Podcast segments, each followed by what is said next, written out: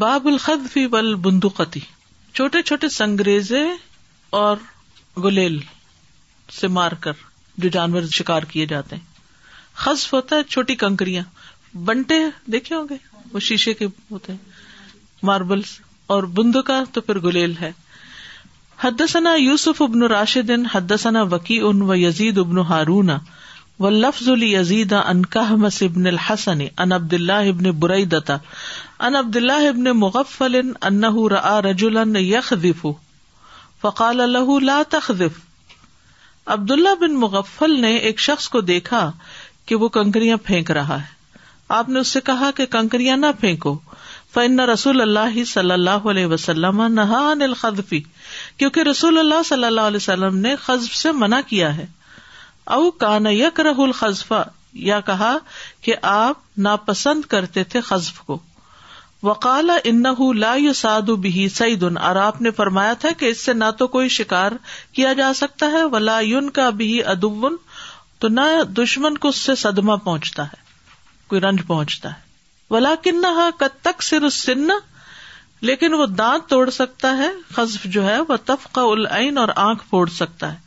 ثم رآہ بعد ذلک یخسف، پھر انہوں نے اس کو دیکھا کہ اس کے بعد بھی پھینک رہا ہے. فقال لہ احدثک عن رسول اللہ صلی اللہ علیہ وسلم، میں تمہیں حضور صلی اللہ علیہ وسلم کی حدیث سنا رہا ہوں، انہ نہا عن الخذف، کہ آپ نے خذف سے روکا ہے، او کرہ یا ناپسند کیا ہے، الخذف. وانت تخذف، اور تم پھر بھی کنکریاں پھینک رہے ہو. لا اکلمک کذا و کذا، میں تم سے اتنا اور اتنا عرصہ بات ہی نہیں کروں گا. یہ تھی صحابہ کی غیرت نبی صلی اللہ علیہ وسلم کے فرمان کے سامنے، کہ جب کوئی اس کی خلاف ورزی کرتا تھا تو اس سے کیسے پیش آتے تھے. اور ہم 100 تعویلیں کرنا شروع کر دیتے ہیں. تو اس حدیث سے پتہ چلتا ہے کہ گلیل میں پتھر رکھ کے شکار کرنا منع ہے، یعنی کنکریاں پھینکنا ہاتھ سے ہو یا گلیل سے ہو یا کسی بھی طرح ہو، درست نہیں ہے. اب سوال یہ پیدا ہوتا ہے کہ بندوق سے کیا ہوا شکار حلال ہے یا حرام؟ کئی لوگ بندوق سے بھی شکار کرتے ہیں نا، اور اب تو زیادہ تر تیر وغیرہ کی بجائے بندوقوں سے شکار کیا جاتا ہے. اس میں علماء کا اختلاف ہے. اکثر علماء بندوق کے ذریعے کیے گئے شکار کو حرام کہتے ہیں، لیکن بعض اس کو حلال کہتے ہیں، کیونکہ اس کی گولی لاٹھی یا چھڑی کی طرح کی نہیں ہوتی. یعنی کہ لاٹھی جب مارتے ہیں تو اور طرح لگتی ہے جسم کو، گولی جب مارتے ہیں تو اور طرح لگتی ہے، وہ جسم کے آر پار بھی ہو جاتی ہے، اور وہ کسی بھی تیر یا تیز دھار آلے کی طرح جسم کو پھاڑ کے نکل جاتی ہے. اور اس کے کارتوس جو ہوتے ہیں اس میں چھوٹے چھوٹے لوہے کے ذرات ہوتے ہیں، یہ ایسے ہی جیسے سمجھے کہ چوری سے کوئی کسی کو کاٹ رہا ہو، یعنی وہ لوہا جمع ہو کے جب جسم میں گھستا ہے تو اس کو کاٹ کے نکلتا ہے. اور جن روایات میں بندوق کے شکار کی ممانعت یا کراہت ہے، اس سے مراد وہ چھرے ہیں جو مٹی کی گولیوں کے ہوں یا لوہے کے علاوہ ہوں. ٹھیک ہے، جب لوہے کی گولیاں ہوں گی تو وہ تو کاٹیں گی، لیکن اگر مٹی کی ہوگی تو وہ چوٹ لگائیں گی. سمجھ آ گئی؟ ٹھیک. دوسری بات جو پتہ چل رہی ہے وہ یہ کہ صحابہ جو تھے نبی صلی اللہ علیہ وسلم کی احادیث کی شدت سے تعظیم کرتے تھے، اور یہ صحابہ کرام کے تقویٰ میں سے ہے. جس سورۃ الحجرات میں آتا نا، ولیکن زینہ فی قلوبکم، تمہارے دلوں کو مزین کر دیا اس نے تقویٰ کے ساتھ. آج اگر ہم کسی کے سامنے رسول اللہ صلی اللہ علیہ وسلم کی حدیث سنائیں اور آگے سے اس کا کچھ اس طرح کا ری ایکشن ہو، تو ہمارا اس کے ساتھ کیا معاملہ ہوگا؟ ایسا ہی جیسا صحابہ کا تھا. غیرت آتی ہے؟ کتنی آتی ہے، چپ کر کے سنتے رہتے ہیں، اور بعض اوقات دوسروں کی باتیں قبول بھی کر لیتے ہیں. کیونکہ آج ہم کسی کو کوئی حدیث سنائے تو وہ پوچھنے لگتا ہے اچھا یہ فرض ہے، یہ سنت ہے، یہ حلال ہے، یہ حرام ہے. جب آپ کہتے ہیں کہ نبی صلی اللہ علیہ وسلم نے اس کو ناپسند کیا یا منع کیا ہے، تو کیا اتنی بات کافی نہیں ہے کہ ہم بھی اس کو ناپسند کریں یا اس سے منع ہو جائیں؟ اس سے آگے کی حجتوں کی ضرورت کیا ہے؟ اور وہ اصل میں چاہتے کیا ہیں لوگ، کہ جو چیزیں وہ کرنا چاہتے ہیں ان کو کوئی حرام نہ کرے، اس سے نہ رکیں، وہ کر لیں جو ان کی خواہشات ہے. یعنی وہ اپنی خواہشات کی تکمیل کے لیے نبی صلی اللہ علیہ وسلم کے فرامین کو جھٹلاتے ہیں. تو ہمارے لیے حکم کیا ہے قرآن کا بھی، ما آتاکم الرسول فخذوہ وما نہاکم عنہ فانتہوا، جس سے منع کرے اس سے فوراً رک جانا چاہیے. اور یہ کہا جاتا ہے کہ عبداللہ بن مغفل نے اس شخص سے ایک معین مدت تک بائیک آؤٹ کر دیا تھا جس نے حدیث سن کر بھی کنکریاں پھینکنا اور اس سے کھیلنا نہیں چھوڑا. جی یہ ایک جیسچر ہے دکھانا کہ واقعی یہ بری بات ہے کہ رسول اللہ صلی اللہ علیہ وسلم کی بات کی جائے اور آپ اس کو کوئی اہمیت ہی نہ دیں جیسے کسی عام شخص کی بات ہو. تو سازا یعنی یہ ایکسپریشن دینا چاہیے تاکہ لوگوں کو پتہ چلے کہ وہ کوئی غلط بات کرے, لیکن وہ پھر کہنے لگ جاتے ہیں ایکسٹریمسٹ ہو گئے یہ, تو بس ان سے بات کر کے تو یہ ناراض ہو جاتے ہیں. I was just thinking about how the reaction of the Sahaba is so balanced.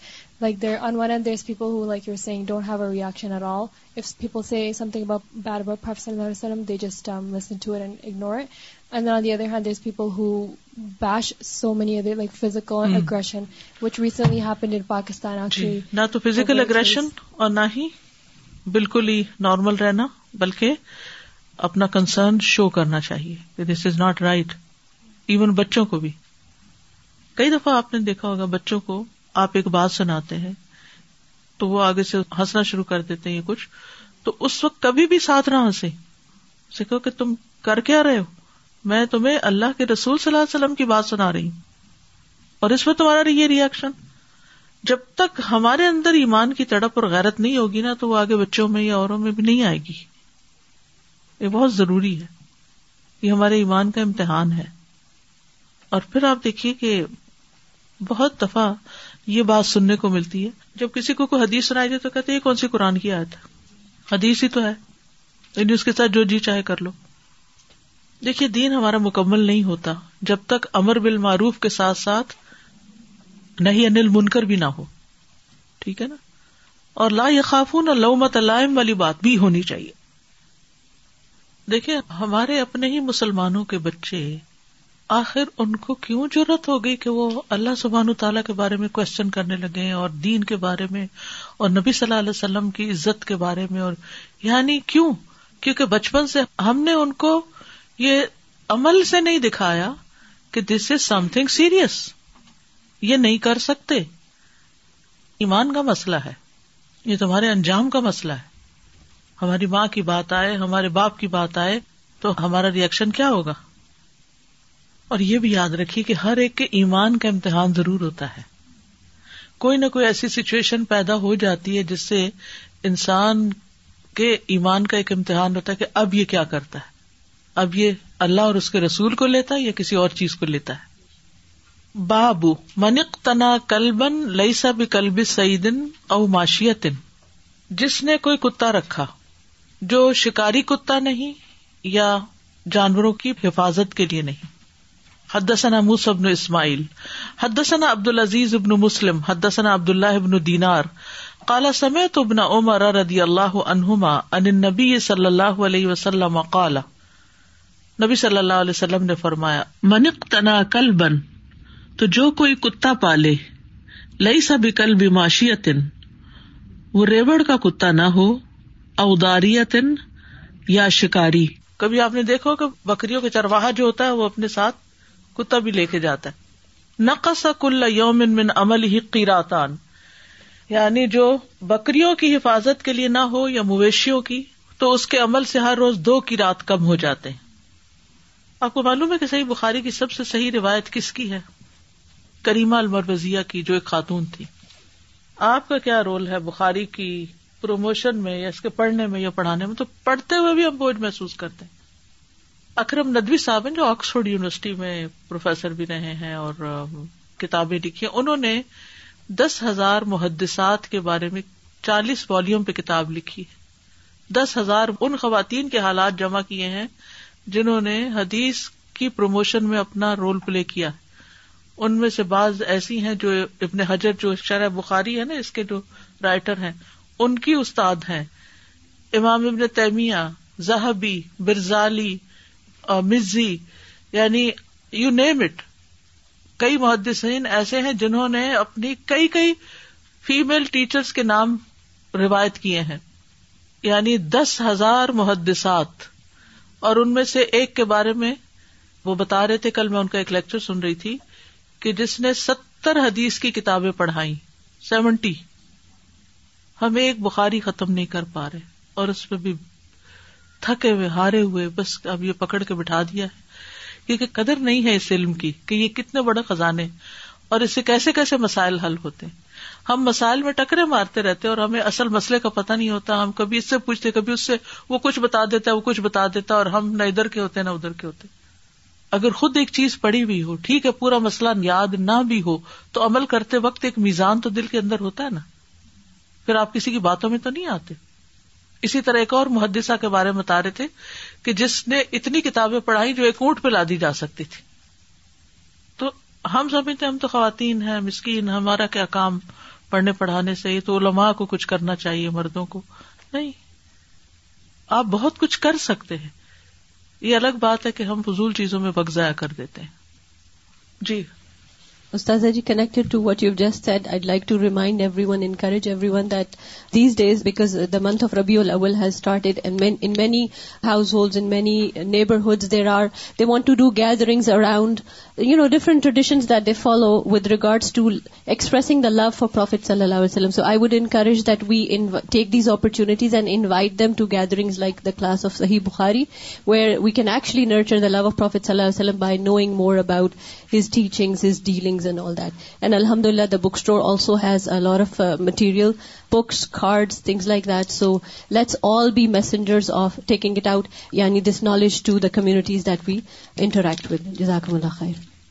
Ustaza, ye jo hum Sahih Bukhari padhte hain, mujhe itna maza aata hai کہ میں اپنے چھوٹے چھوٹے کلپس بناتی ہوں، تو کیونکہ لوگوں نے نہیں سنی ہوئی، میں نے خود پہلی دفعہ زندگی میں سنی، تو میں پھر ان کو جس طرح آپ سمجھاتی ہیں بالکل اسی طرح سمجھا دیتی ہوں، اور لوگوں کو اتنی خوشی ہوتی ہے پڑھ کے کہ یہ چیز ہمیں نہیں پتا تھی. اب یہ شکار والی اور یہ پلیٹوں میں کھانے والی، یہ کتنی امپورٹنٹ باتیں اگر ہم گھر میں جا کے اپنے بچوں کو ہی بتانے لگ جائیں، اپنے گھر والوں کو بتائیں، اپنے رشتہ داروں کو بتائیں کہ ہم نے کہاں سے پڑھی، صحیح بخاری سے. تو یہ بھی ایک طرح پروموٹ کرنا. اور امت کا اس پہ اجماع ہے کہ اللہ کی کتاب کے بعد دین کی کتابوں میں سب سے صحیح کتاب ہے. میں نہیں کہتی کہ قرآن کا رتبہ ہے اس کا، لیکن یہ ہے کہ قرآن کے بعد سب سے بہترین کتاب جس پہ آپ رلائے کر سکتے ہیں.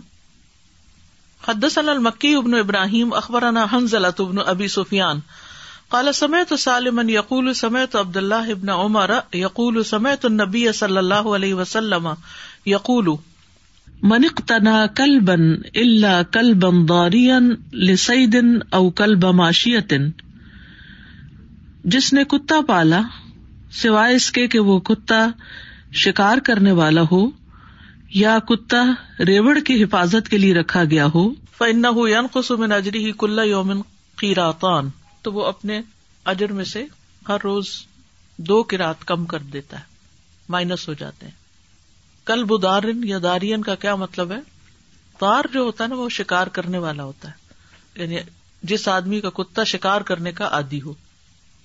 ابن حجر فتح الباری میں کہتے ہیں دارین جو ہے شکار کرنے والے لوگوں کی صفت ہے، جو ان کتوں کے مالک ہیں جن کتوں کا معمول ہے کہ وہ شکار کو پکڑتے ہیں. کلبن دارین شکار کرنے والے کتے.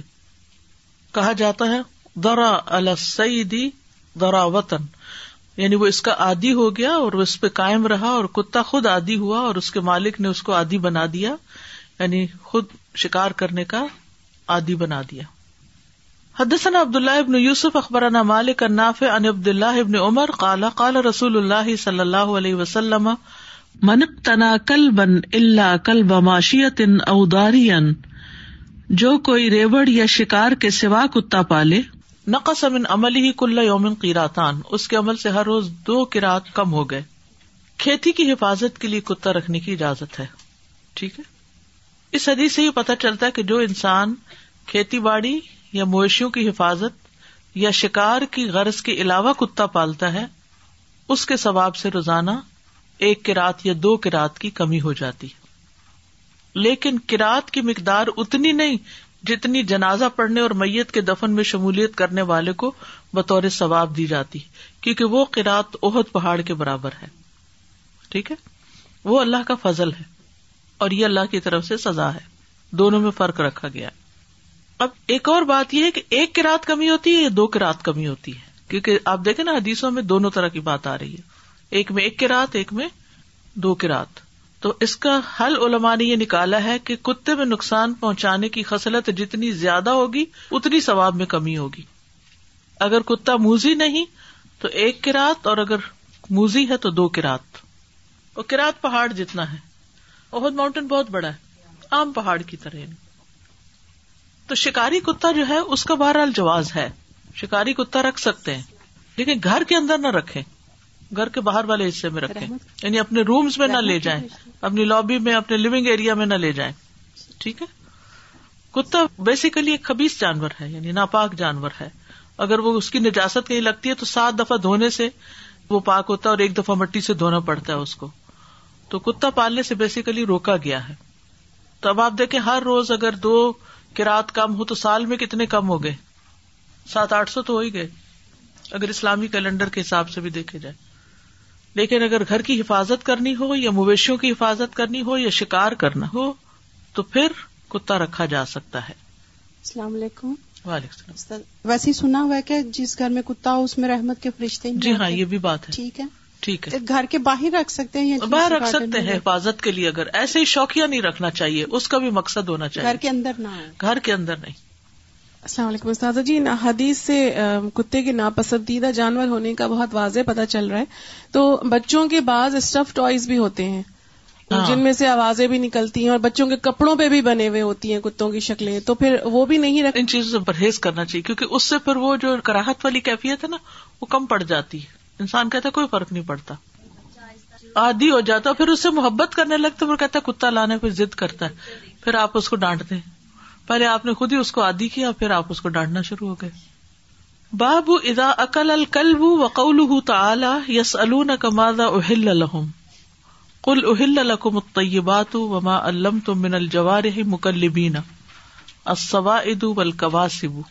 باب اذا اکل الکلب, جب کتا کھا جائے, وقوله تعالی, اور اللہ تعالیٰ کا فرمان ہے, یسألونک, وہ آپ سے سوال کرتے ہیں, ماذا احل لهم, کہ ان کے لیے کیا حلال کیا گیا ہے. قل احل لکم الطیبات, کہہ دیجئے تمہارے لیے پاکیزہ چیزیں حلال کی گئی, خبیث نہیں. ٹھیک ہے. وما علمتم, اور جو سکھایا تم نے, من الجوارح, شکار کرنے والوں کو, مکلبین القواسب. مکلبین کا معنی ہے کمانے والے. اجترحوا اکتسبوا, اجترحوا کا معنی ہے جو انہوں نے کمایا. تعلمونہن, تم ان کو تعلیم دیتے ہو, مما علمکم اللہ, اس میں سے جو اللہ نے تم کو سکھایا. فکلوا, تو کھاؤ, مما امسکنا علیکم, وہ جو تمہارے لیے پکڑ لائیں. الی قولہ سریع الحساب, اللہ تعالیٰ کے فرمان سریع الحساب تک. وقال ابن عباس, اور ابن عباس کہتے ہیں, ان اکل الکلب فقد افسدہ, اگر کتے نے کچھ کھا لیا تو اس نے اس کو بگاڑ دیا. انما امسک علی نفسہ, کیونکہ اس نے اپنے لیے اسے پکڑا. واللہ یقول تعلمونہن مما علمکم اللہ, تم ان کو تعلیم دیتے ہو اس میں سے جو اللہ نے تمہیں سکھایا. فتضربوا وتعلموا حتی یترکا فتضربوا, تو ایسے کتے کو پھر کیا ہے کہ مارنا پڑے گا کہ اس نے ایسا کیوں کیا. ٹھیک ہے. وتعلموا, اور سکھایا جائے گا, حتی یترکا, یہاں تک کہ وہ یہ عادت چھوڑ دے شکار کھانے کی. وکرہہ ابن عمر, ابن عمر نے اس کو ناپسند کیا. وقالا اتا ان شرب الدم ولم یاکل فکل, کہ اگر اس نے صرف نکلا ہوا خون پیا اور گوشت نہیں کھایا تو پھر کھا سکتے. ٹھیک ہے. یسألونک ماذا احل لهم قل احل لكم الطیبات وما علمتم من الجوارح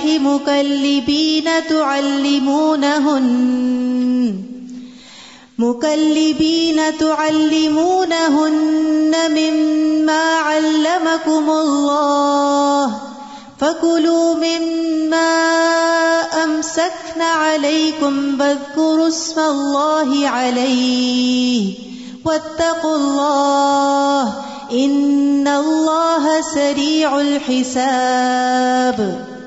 وہ آپ سے پوچھتے ہیں کہ ان کے لیے کیا حلال کیا گیا. کہہ دیجئے تمہارے لیے پاکیزہ چیزیں حلال کی گئی ہیں, اور شکاری جانوروں میں سے جو تم نے سدھائے ہیں جنہیں تم شکاری بنانے والے ہو, انہیں اس میں سے سکھاتے ہو جو اللہ نے تمہیں سکھایا, تو اس میں سے کھاؤ جو تمہاری خاطر روک رکھے, اور اس پر اللہ کا نام ذکر کرو, اور اللہ سے ڈرو, بے شک اللہ بہت جلد حساب لینے والا ہے. تو اس باب میں کیا آتا ہے کہ اذا اکل الکلب, جب کتے نے کھا لیا تو اس کا حکم کیا ہے. تو اس کا جواب رسول اللہ صلی اللہ علیہ وسلم نے بتا دیا, اگر وہ اپنے لیے کرے تو پھر نہ کھاؤ, یسألونہ کا صحابہ کا سوال ہے حلال حرام کے بارے میں، تو اللہ تعالیٰ نے طیبات کو حلال کیا، طیبات میں ہر پاکیزہ چیز شامل ہے، اور طیب کے اپوزٹ کیا ہے؟ خبیث، تو خبیث چیزیں حرام ہیں. اور پھر وما علمتم من الجوارح مقلبین تعلمونہن مما علمکم اللہ، یعنی جن کتوں کو تم نے سدایا ان کا کیا گیا شکار حلال ہے. جوارح کا لفظ جانا اجتراح سے ہے، جرح مطلب کما کر لانے والے، کمائی کرنے والے، یعنی جو شکار کر کے لاتے ہیں. اور یہ صرف کتے ہی نہیں بلکہ پرندے بھی ہوتے ہیں. کون سا پرندہ شکار کر کے لاتا ہے؟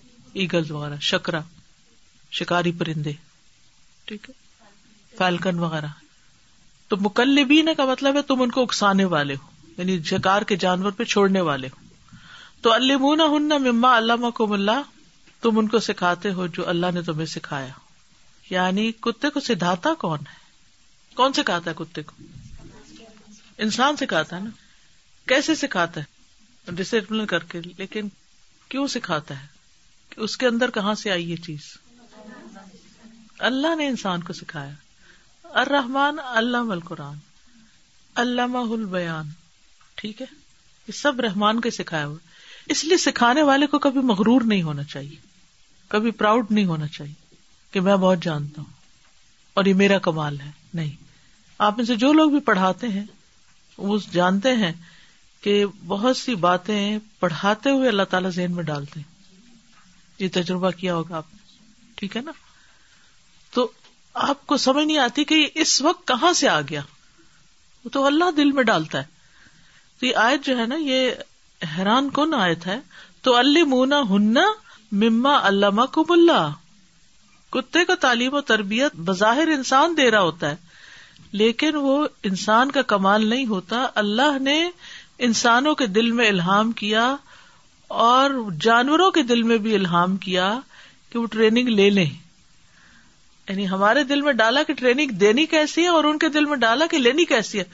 ورنہ آپ شیر کو ٹریننگ دیں، بلی کو دیں یا کسی اور جانور کو دیں، نہیں کرے گی، چوہا ہی پکڑ کے لائے گی آپ کے لیے.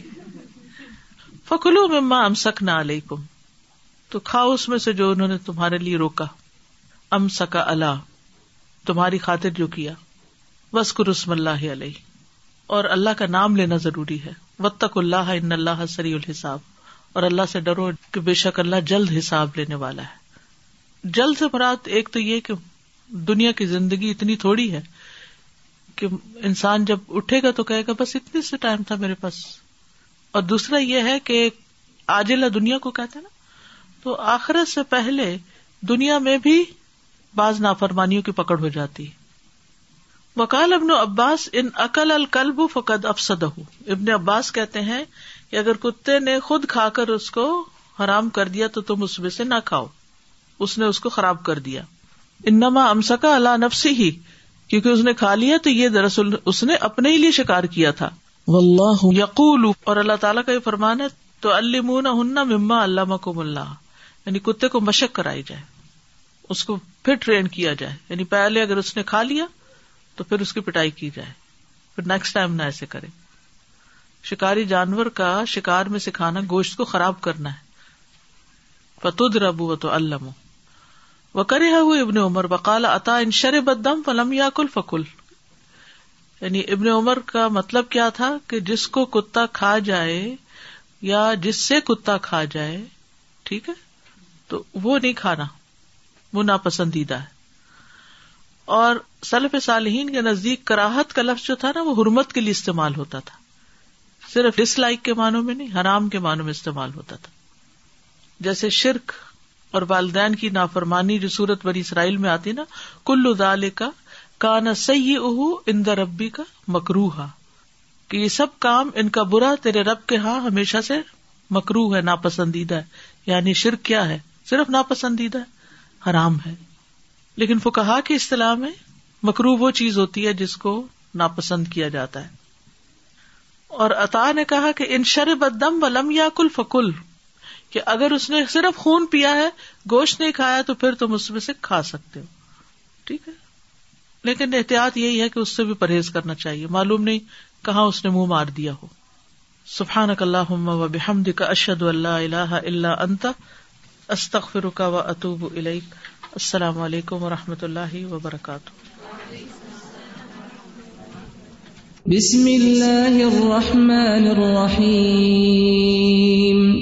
والعصر ان الانسان لفی خسر إلا الذين آمنوا وعملوا الصالحات وتواصوا بالحق وتواصوا بالصبر. اللهم صل على محمد وعلى آل محمد كما صليت على إبراهيم وعلى آل إبراهيم إنك حميد مجيد. اللهم بارك على محمد وعلى آل محمد كما باركت على إبراهيم وعلى آل إبراهيم إنك حميد مجيد.